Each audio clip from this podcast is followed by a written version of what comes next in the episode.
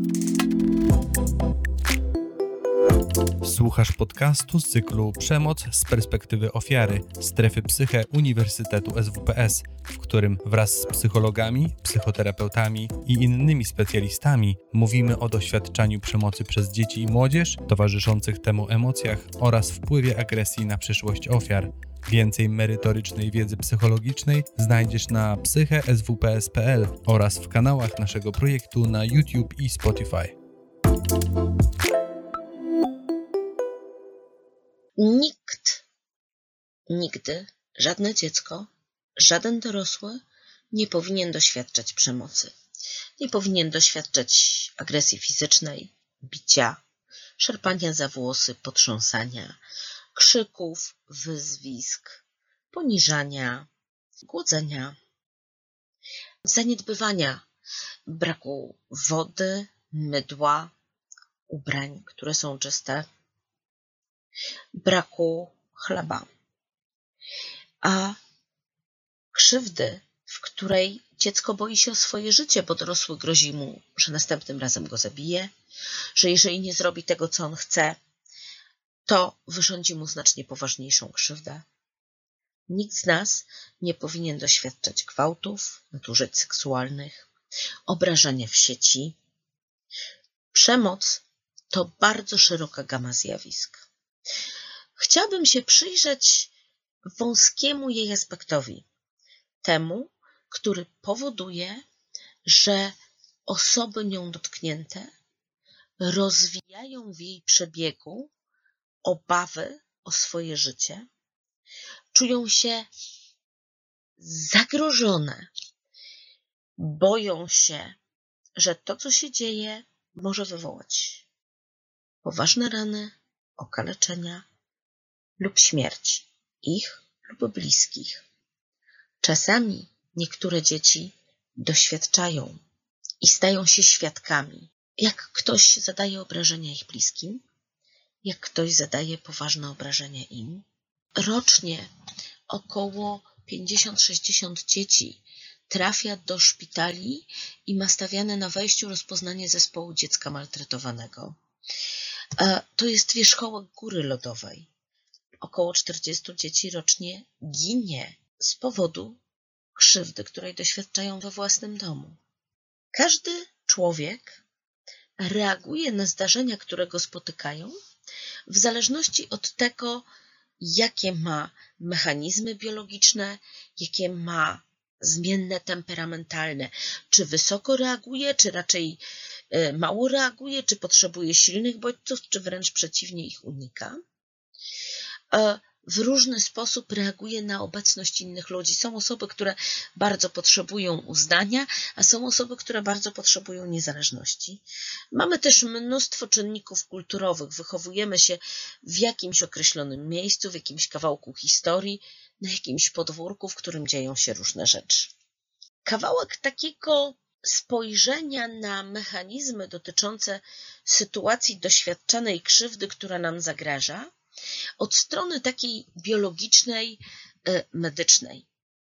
Wyobraźmy sobie, proszę Państwa, że kiedy doświadczamy trudnego zdarzenia, to mamy czasami wspomnienia, które możemy przywołać, możemy o nim opowiedzieć, możemy je opisać, możemy przywołać je językiem i nadać im pewien porządek. Ale mamy pewną grupę wspomnień, które trudno nam opowiedzieć. Z różnych przyczyn, o których będziemy za chwilkę mówili, e, te wspomnienia pojawiają się e, jak w książkach Prusta, bo poczujemy jakiś zapach, bo usłyszymy jakiś ton głosu, bo doświadczymy jakiegoś rodzaju dotyku, bo coś w naszym otoczeniu e, przywoła nam sytuację, z którą ona się wiąże.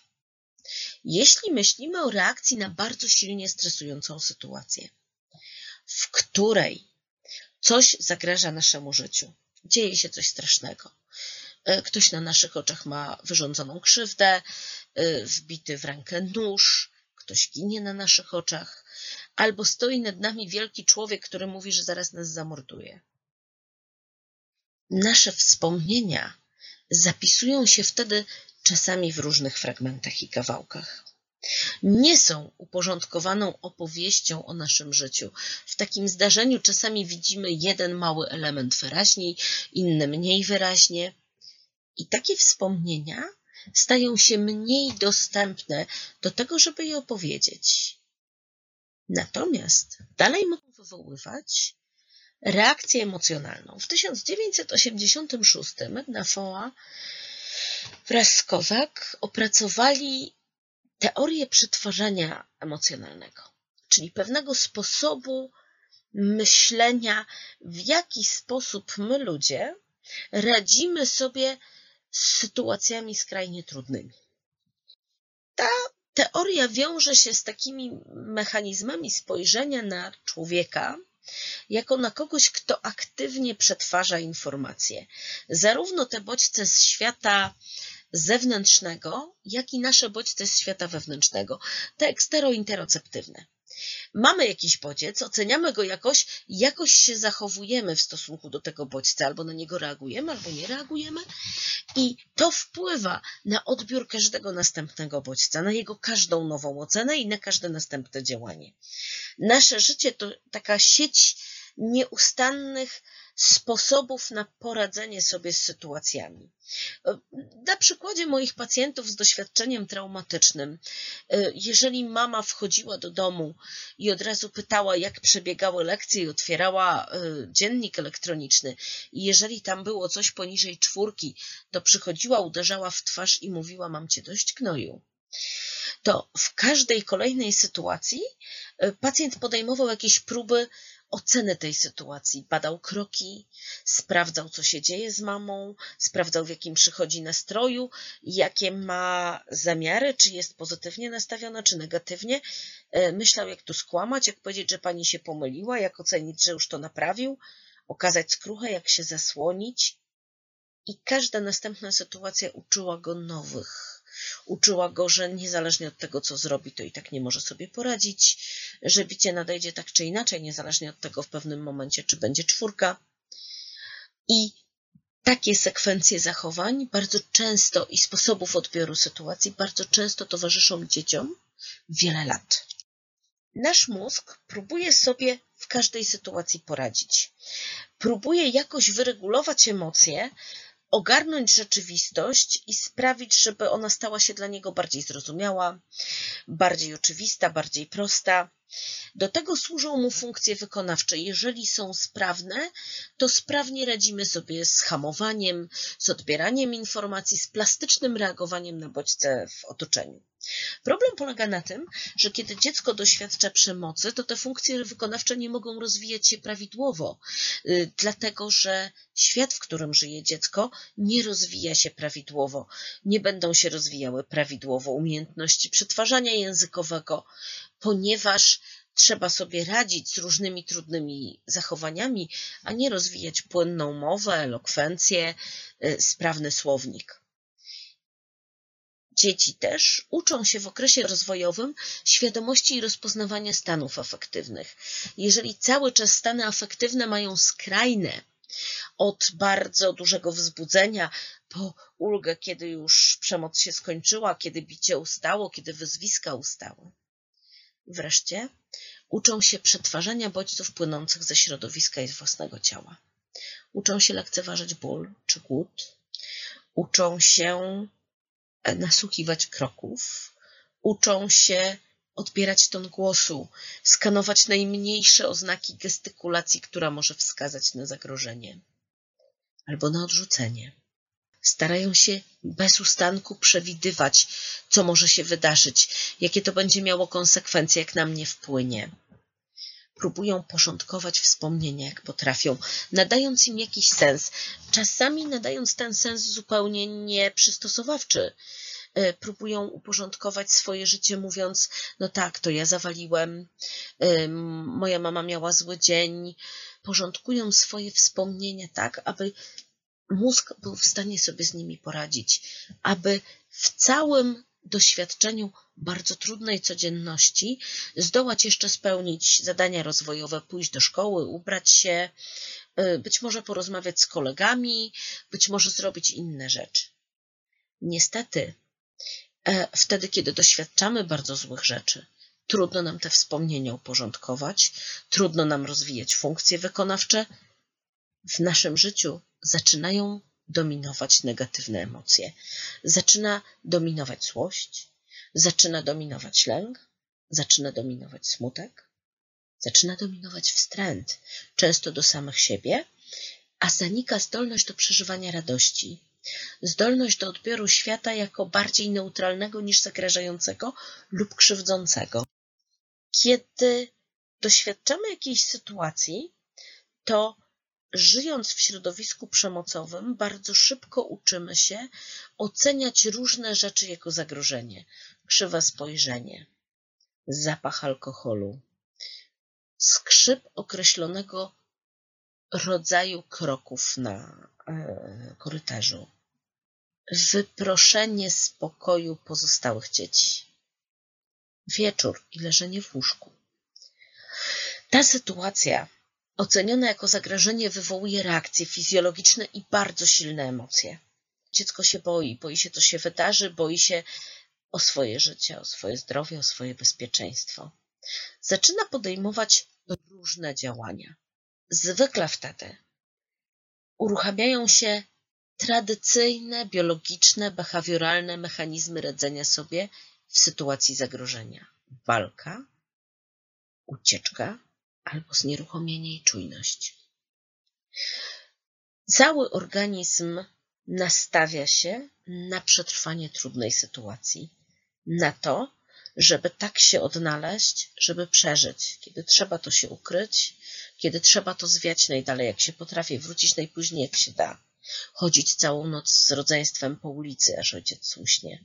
W pewnym momencie stanąć i oddać matce, która biła całe życie biologia i te zachowania powodują, że dziecko żyje stale we wzbudzeniu. We wzbudzeniu układu powzgórze przysadka nadnercze, w stałym wzbudzeniu systemu wegetatywnego, stałym myśleniu, gdzie tu jest zagrożenie, co może mi się stać. Tych układów regulacji stresu mamy mnóstwo. Takie trzy najważniejsze to właśnie ten związany z powzgórzem, przysadką i nadnerczami, z układem limbicznym i ciałem migdałowatym i taki regulowany przez neuropeptydy, który ma później przełożenie na różne objawy somatyczne, na odporność, na chorowanie, na zapadanie, na różne dolegliwości. Jeśli chodzi o nasz mózg, to moglibyśmy powiedzieć, że bodźce stresowe przetwarza cały, bo słuch, wzrok są zaangażowane e, bardzo mocno w percepowanie, gdzie jest ryzyko. Ale trzeba sobie jasno powiedzieć, że dwie struktury szczególnie biorą udział w radzeniu sobie takim bardzo automatycznym na bodźce związane z zagrożeniem. To jest struktura ciała migdałowatego, amygdali, które wiąże się z emocjami lęku i złości, oraz hipokamp, który zapamiętuje całe sekwencje zdarzeń, przenosi wiedzę, porządkuje ją i organizuje, jak również rejon płata przedczołowego, który próbuje nad tym wszystkim zapanować, jakoś poukładać tą historię i nadać jej porządek, bo zarządza wszystkimi reakcjami naszego mózgu. W grę wchodzi też praca muszczku, y, który musi ocenić czasowo, skoordynować działania, niektórych jąder podkorowych i zakrętu obręczy, czyli struktury, która pozwala nam adekwatnie regulować emocje, y, pozwala nam czasami działać bardzo na skróty. Nasz mózg ma nam pozwolić przetrwać, w związku z tym w sytuacji zagrażającej będzie uruchamiał mechanizmy potrzebne do przetrwania. Dziecko, które doświadcza zdarzeń traumatycznych, doświadcza przemocy, będzie doświadczało jej skutków bezpośrednich, fizjologicznych, psychologicznych, edukacyjnych, społecznych i będzie doświadczało ich skutków odległych. E, takich związanych z przebudową jego mechanizmu genetycznego, ze gigantyczną zmianą wydzielania się neuroprzekaźników, która potem będzie mogła owocować przez wiele lat wzbudzeniem w różnych nieprzewidywalnych momentach. Kiedy trafiają dorośli doświadczający przemocy w dzieciństwie z objawami PTSD związanymi z tą przemocą, to bardzo często pierwszą rzeczą, którą obserwują, to jest nadmierna reakcja złością na pozornie obojętne bodźce. Czasami jest to reakcja złością na myśl w głowie, to się znowu dzieje, zaraz się wydarzy. Czasami na zapach, czasami na podobieństwo sytuacyjne, czy na czyjś ton głosu. Czasami ta reakcja jest dla takiego dorosłego zupełnie niezrozumiała. Bardzo często te skutki odległe to są dysfunkcjonalne strategie radzenia sobie z sytuacjami i dysfunkcjonalne wzorce myślenia, które zaostrzają problem.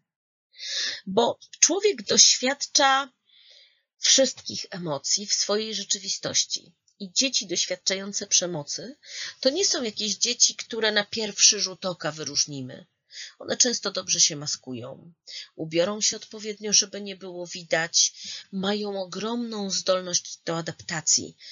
Oczywiście, my możemy zobaczyć sygnały, symptomy. Jak wiemy, czego szukać, to zobaczymy, że dziecko y, stara się starannie opuścić rękawy, żeby nie było widać śladu zębów, nie przyjdzie w krótkich spodenkach, skuli się na ton głosu, czasami zmoczy się w sytuacji, która będzie zupełnie absurdalna, a czasami zaatakuje kolegę y, w zupełnie nieprzewidywalnym dla nas momencie. Ponieważ dzieci doświadczające przemocy żyją w swojej codzienności i chodzą do szkoły, chodzą do sklepu, poruszają się na ulicy, biegają po podwórku, mają doświadczenie, które często pozostaje tajemnicą, które im towarzyszy. I ponieważ doświadczają tej przemocy, a y, uczą się bardzo szybko i są uczone, że o tym nie wolno mówić. Bardzo często te dzieci jakby przyprowadzane są do gabinetu z opowieścią dorosłych, ach, mój syn to często zmyśla i kłamie.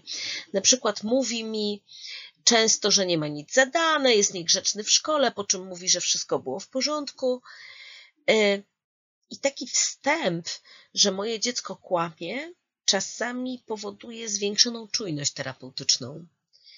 Bo dlaczego jakiś rodzic ma potrzebę przedstawiania swojego dziecka w złym świetle? Zwykle wtedy, kiedy chwilę później dziecko powie, bo mama mnie bije, y, rodzic mówi, no tak, jemu się tak wydaje, bo ja go tylko szarpnąłem przy lekcjach, raz czy dwa dałem mu w łeb, jakie bicie, proszę pani. Bardzo często dość dziecko doświadcza wyobcowania.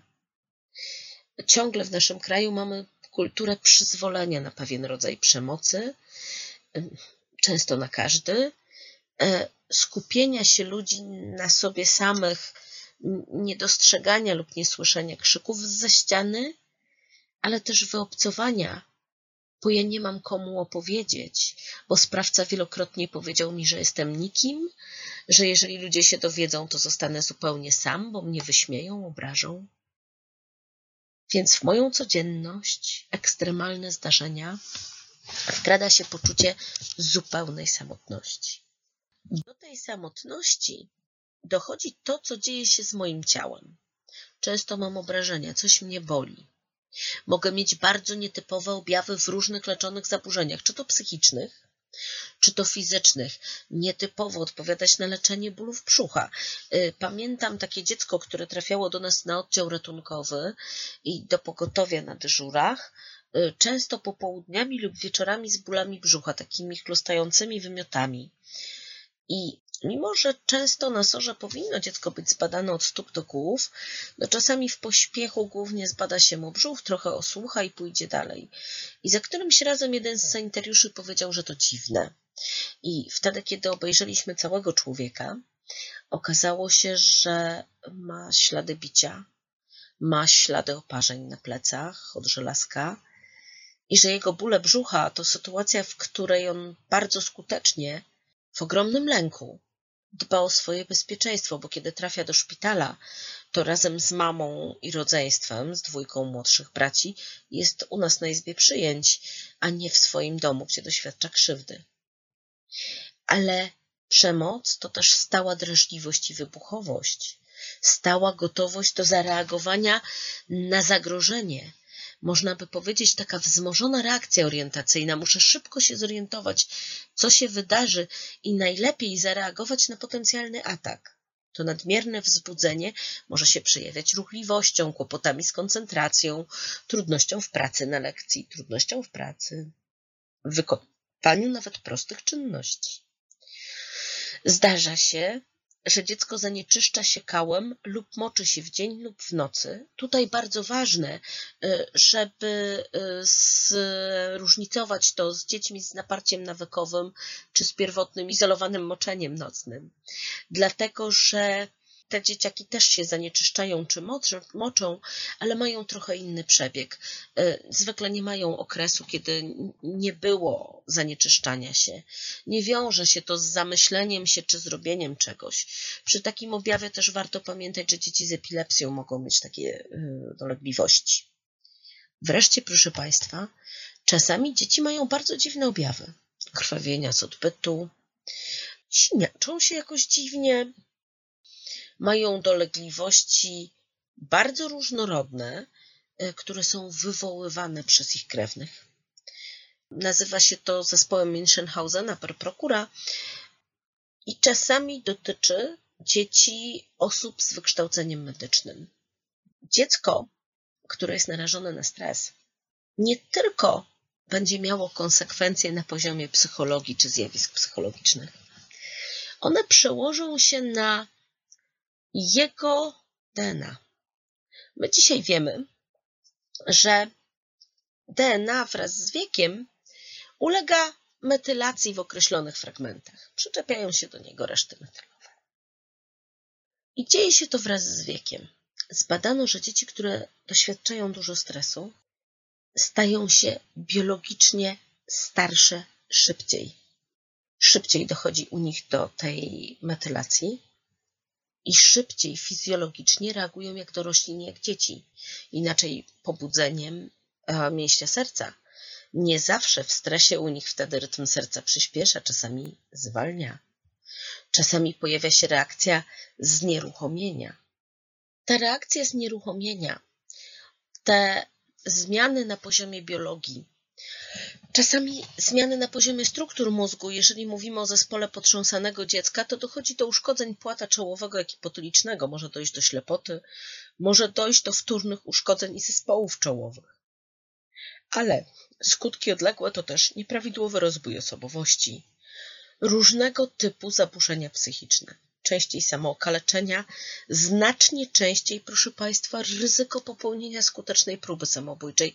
W tej grupie dzieci, które popełniają samobójstwo, stres urazowy, depresja, odrzucenie i przemoc to są bardzo częste zjawiska, częste choroby. I to, y, z czym wiążą się jeszcze skutki odległe, to też wystąpienie objawów zespołu stresu pourazowego patrząc na trudności, które wiążą się z przeżywaniem zdarzeń traumatycznych, z doświadczeniem przemocy, trzeba jasno sobie powiedzieć, że o bicie, o krzywdę, o doświadczenia przemocowe powinniśmy pytać każdego trafiającego do nas pacjenta. Każdego pacjenta, u którego przebieg choroby jest yy, nietypowy. Powinniśmy się upewniać, w jaki sposób rodzice rozwiązują w domu sytuacje konfliktowe. E, co się dzieje, ponieważ rodzina czasami mówi tak, nie, no my nie żadnej przemocy nie stosujemy, po czym opowiada, jak dziecko już przeskrobie wiele razy, e, to bierze się go do osobnego pokoju, każe się mu zdjąć spodnie i uderza się go trzy razy pasem. I taka rodzina bywa bardzo zaskoczona, że to jest coś, czego nie wolno robić, co jest karane prawnie, co krzywdzi. Mamy, każdy z nas, w tej teorii przetwarzania emocjonalnego, każdy z nas potrzebuje stworzyć takie struktury strachu. To jest taka struktura w mózgu, która pozwala skrócić reakcję. No bo jeżeli my się w środku nocy spotkamy z tygrysem na ulicy, to nie możemy rozważać, co ten tygrys tutaj robi, czy jest sumatrzański, czy syberyjski, e, a może jest młody, stary, a może jest w zachowaniu taki, że jest przyjazny, tylko musimy na skróty pomyśleć, co zrobić, żeby wyjść z tej sytuacji cało. Nasze zagrożenia do tej pory były głównie biologiczne, ale także wiązały się z zagrożeniami związanymi z naszym gatunkiem. E, ludzie jakoś zawsze sobie zagrażali, rywalizowali o terytoria. E, natomiast e, to, co chciałabym powiedzieć, to to, że w czasie, kiedy pojawia się zagrożenie, my musimy bardzo szybko zmobilizować mięśnie, musimy zmobilizować płuca i serce do działania. Musimy móc szybko uciec, szybko biec albo intensywnie walczyć. Cała nasza fizjologia w spotkaniu z bodźcem zagrażającym przygotowywuje się do takiego działania, aby ocalić nasze życie. I to, co pozwala zrobić strukturę strachu, to ona robi drogę na skróty. Jak pamiętacie Państwo slajd przed chwilą, to sytuacja, ocena zagrożenia, dopiero potem reakcja. Struktura strachu uruchamia system limbiczny.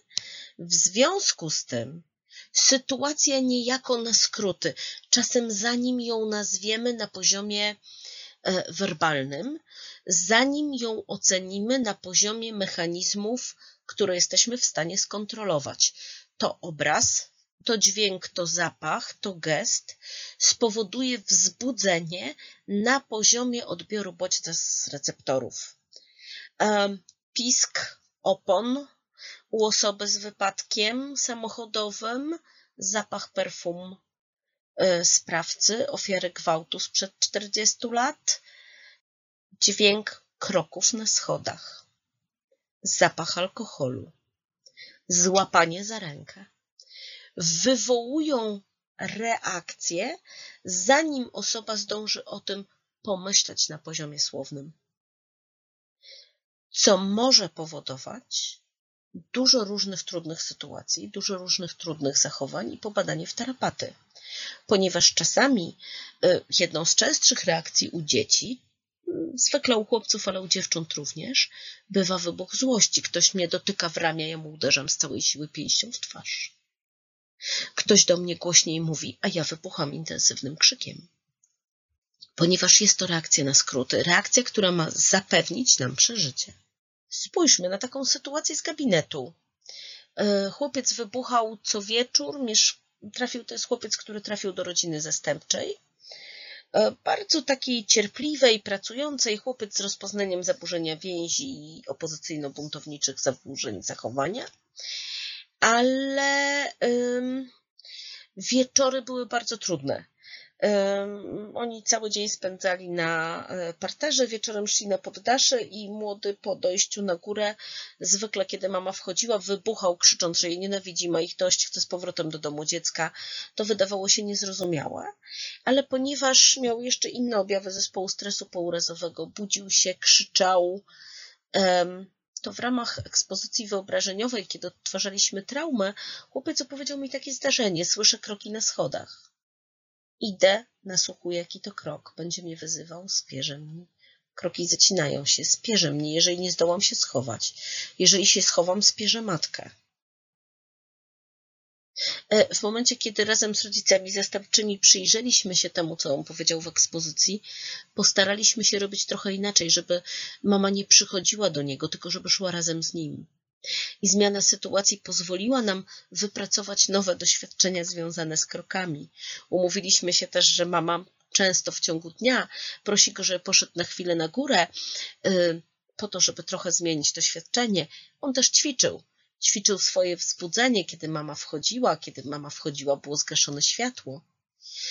Włożyli dużo pracy, żeby bodziec kroków na schodach nie wywoływał u niego reakcji walki o życie. Jak zapytałam kiedyś moich pacjentów, do czego nam taka struktura strachu i po co nam takie zjawisko, żeby na skróty myśleć, to moi pacjenci powiedzieli, że pomaga przetrwać, że w piekle stosuje się reguły gry diabła i trzeba grać według tych reguł, inaczej się nie wyjdzie cało. Że w domowym Auschwitz reguły kapo pozwalają przetrzymać. że starszy brat mówił skłam, ukryj się, nie pokaż jej, że się boisz, bo bije mocniej. Że adaptacyjna struktura strachów u osób z przemocą mówi przygotuj się, zaraz nadejdzie nieszczęście. A u niektórych dzieci adaptacyjna struktura strachu mówi walcz, wtedy się wycofa. Kiedy struktura strachu, staje się dezadaptacyjna, to wtedy, kiedy reguły gry się zmieniają, przemoc ustaje. E, wtedy, kiedy zaczyna się rozszerzać na bodźce, które nie wiążą się z realną sytuacją. Kiedy bodźce zupełnie nieszkodliwe i niezagrażające pobudzają cały system.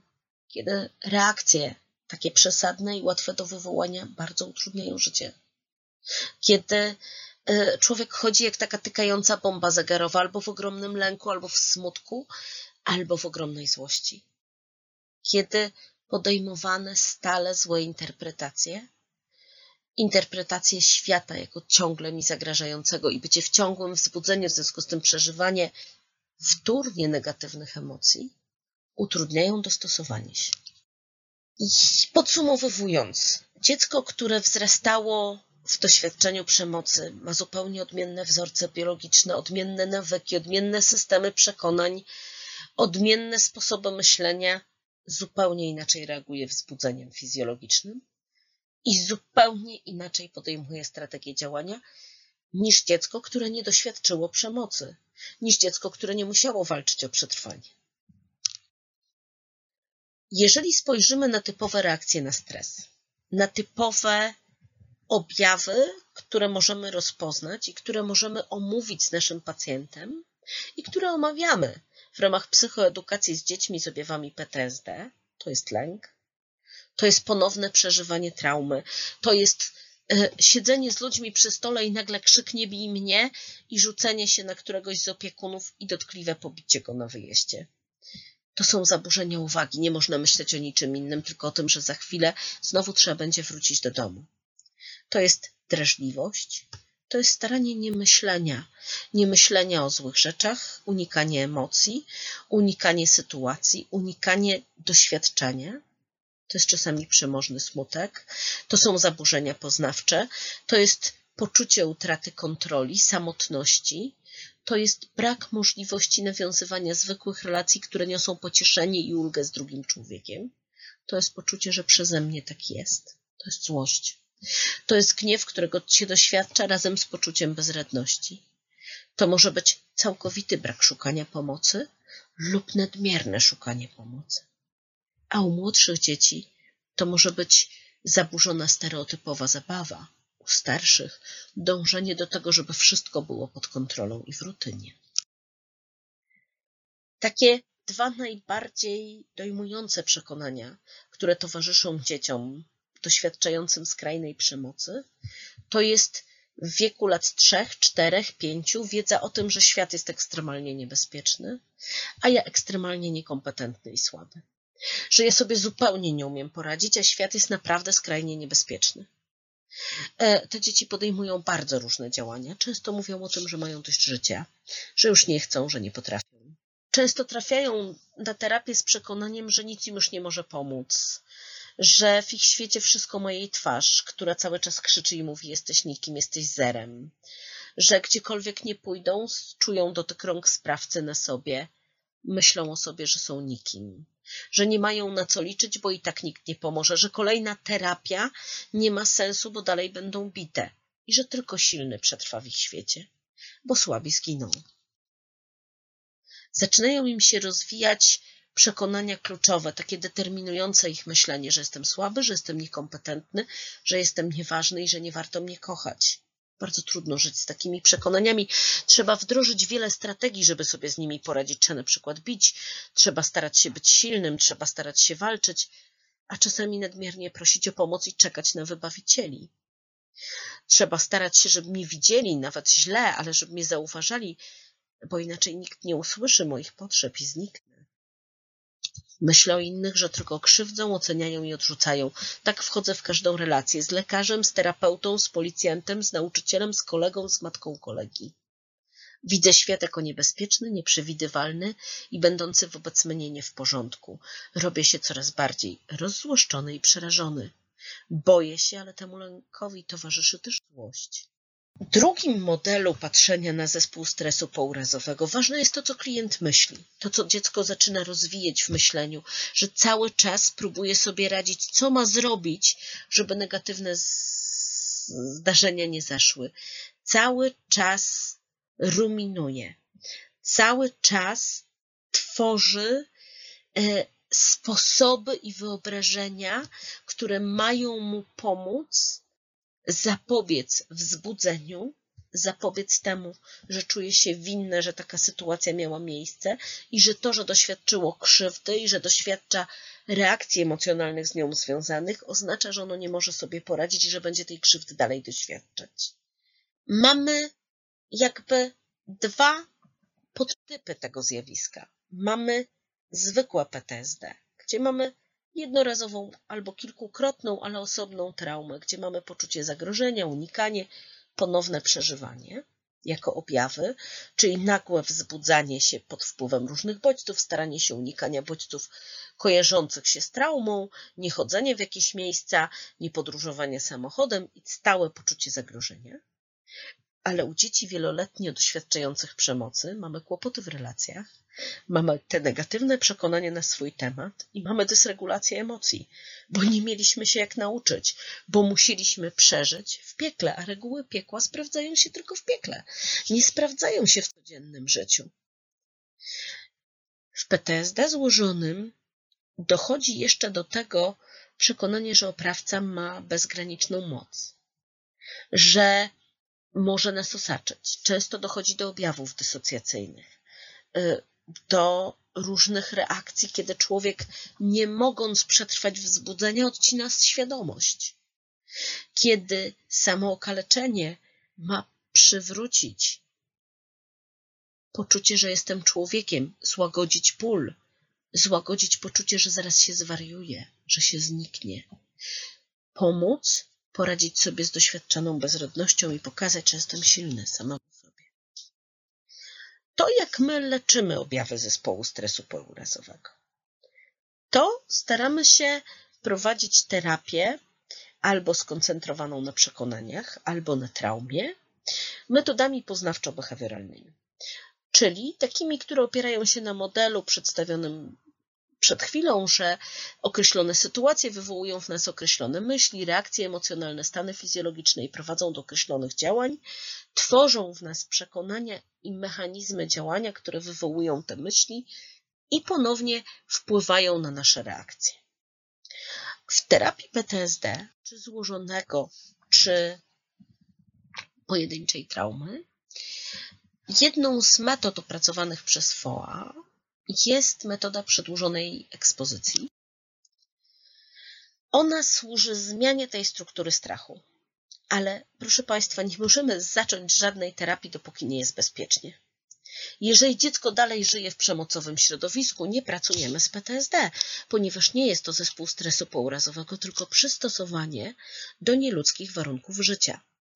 O zespole stresu pourazowego mówimy, jeżeli te mechanizmy lęk, strach, złość, wstręt, smutek i reakcje na traumę utrzymują się po ustaniu bodźców.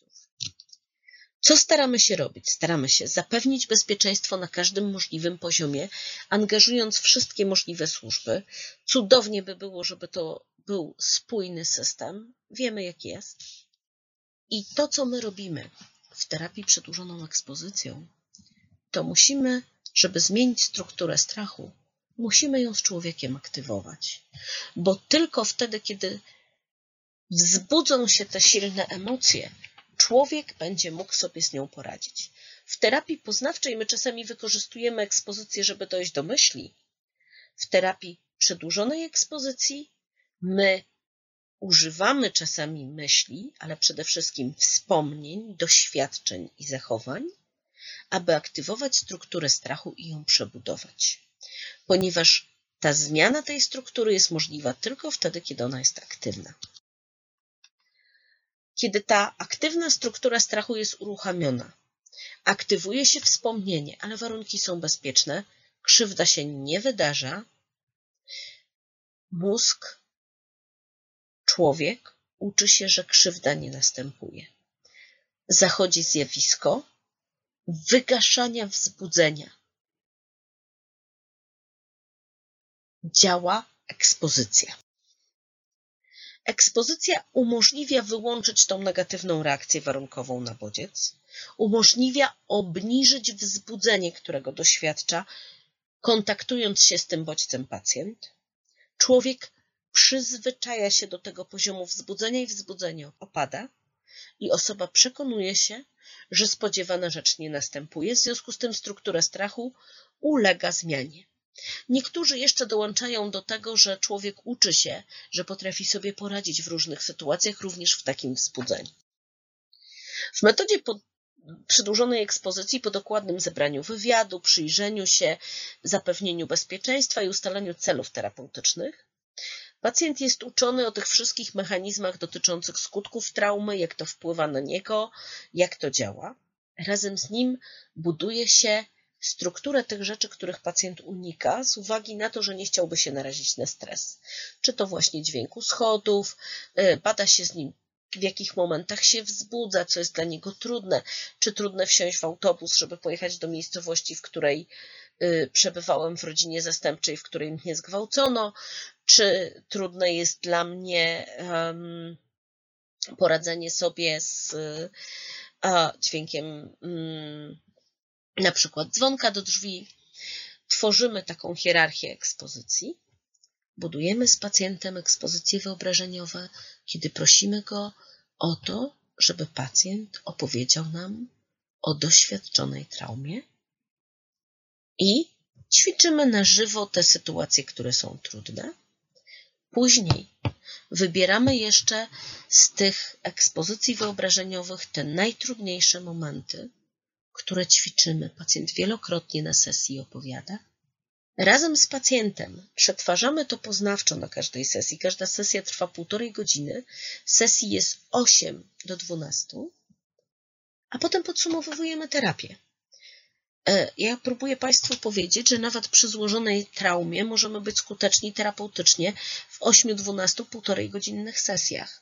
Możemy widzieć zmianę u pacjenta, napięcia, lęku, opadania wzbudzenia, nawet przy 12 sesjach. Nie zawsze potrzebujemy kilku lat. Mówimy tu oczywiście o leczeniu PTSD. Jest to bardzo trudny model terapii, bo oczywiście nie pomaga tylko jedna półtorej godzinna sesja w tygodniu. Nagrywamy tę sesję z pacjentem. Nagrywamy zarówno całą sesję, jak i sesję ekspozycyjną. Pacjent bierze to nagranie do domu i odsłuchuje je przynajmniej raz dziennie, czyli bez przerwy stara się przetwarzać to zdarzenie traumatyczne. To ma na celu przede wszystkim obniżenie wzbudzenia, uporządkowanie tego wspomnienia, nadanie mu pewnej struktury, zlikwidowanie reakcji unikania, ale przede wszystkim przebudowanie struktury strachu.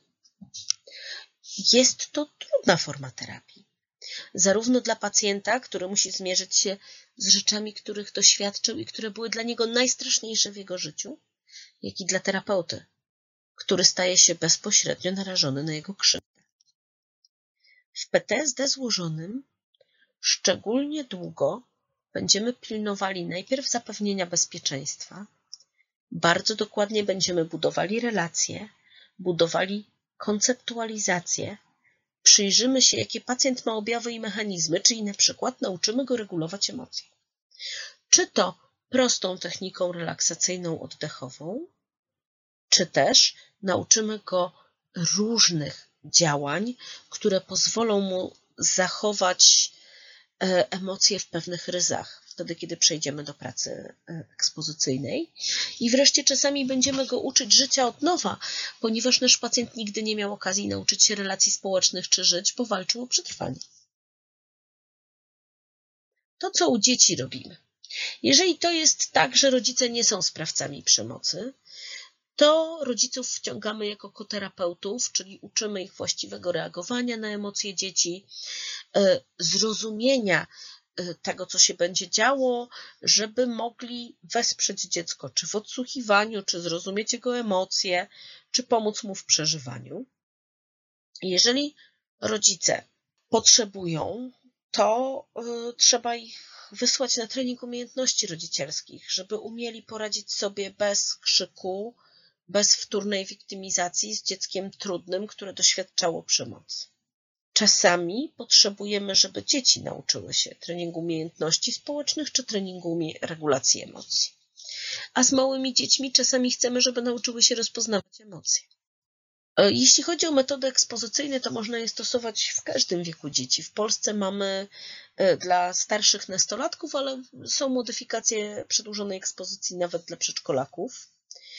E, to, co trzeba tutaj bardzo podkreślić, to że sesje są wtedy wspólnie z rodzicem. Że terapeuta pokazuje, że używa się do tego wszystkiego kredek, rysunków, ludzików Lego, scenek, tak żeby dziecko jak najbardziej mogło opowiedzieć i pokazać i przeżywać trudną sytuację. Ponieważ to przeżywanie i wzbudzenie opowiedziane kilka razy powoduje, że pacjentowi opadają emocje. Sytuacja traumy opowiedziana za pierwszym razem zwykle daje pacjentowi ogromny dyskomfort, ogromny lęk. Y, zwykle musimy też wcześniej przygotować do tego dobrze rodziców, żeby byli w stanie wesprzeć dziecko, ale pozwolić mu przeżywać te trudne emocje i zobaczyć, że one opadną. Bo wtedy i dziecko, i rodzic nauczą się, że emocje opadają, że można sobie z nimi poradzić, mimo że są bardzo trudne. Nie zachodzi wtórne uczenie się, że emocje są czymś złym. Możemy wtedy temu przeciwdziałać. I takie kilka słów pacjentów, którzy skończyli terapię. Nie boję się już tych wspomnień, to nie w porządku, że tak żyłem, ale kiedy poukładałem, to jest mi łatwiej. Nie chcę o tym opowiadać, ale wiem, że kiedy opowiadam, to się przyzwyczajam. Nie ma strachu, który nie bałby się ekspozycji. Ekspozycja jest trudna. Oznacza, że my razem z naszym klientem wchodzimy w najciemniejsze jego wspomnienia, w każdy strach, po to, aby jego poziom wzbudzania się opadł żeby struktura strachu nie uruchamiała się w każdej chwili codzienności, żeby nie przeżywał traumy rok, dwa, trzy, pięć, dziesięć, czterdzieści, tak jakby się działa tu i teraz, tylko żeby umiał radzić z nią sobie w konstruktywny sposób, w codziennych sytuacjach, w, codziennych w codziennym życiu, żeby była jednym z jego trudnych wspomnień. Jeżeli opanujemy ten kawałek wzbudzenia, później dużo łatwiej nam pracować z przekonaniami, bo pacjent ma już doświadczenie, że sobie poradził, ma już doświadczenie, że potrafi, wie, że nawet kiedy jest trudna sytuacja, to umie z tego wybrnąć. Jego struktura strachu zmienia się, a to, że zrobił to razem z terapeutą sam i że sam na to zapracował, pomaga mu zmieniać przekonania, pomaga mu spojrzeć inaczej na innych ludzi. Ja chcę tylko jeszcze podkreślić jeszcze raz, ale warunkiem prowadzenia tej terapii musi być ustanie bodźca, który stanowi zagrożenie. Jeżeli ja dalej żyję w świecie, który mi zagraża, to ta terapia nie będzie skuteczna, bo zachowania, które wypracował pacjent, są jego przystosowaniem do sytuacji. I na koniec jeszcze e, kilka lektur. Mamy obecnie w Polsce opublikowane w języku polskim protokoły dotyczące przedłużonej ekspozycji, e, terapii traumy i traumatycznej żałoby. Mamy y, również program profilaktyczny opracowany przez zespół dr Popiel, dr Pragłoska, profesor Zawadzki. Skuteczne działanie w stresie, który jest adresowany dla specjalistów, dla profesjonalistów pracujących w obszarze pomagania.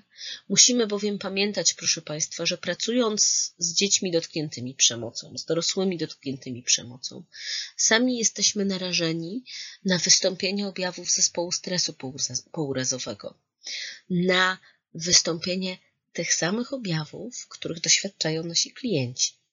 Dlatego namawiam do poszerzania naszej wiedzy, namawiam do stosowania strategii, które pomagają lepiej sobie radzić w stresie związanym z psychoterapią czy z pomocą dziecku, które znalazło się w trudnej sytuacji. Dziękuję Państwu za uwagę.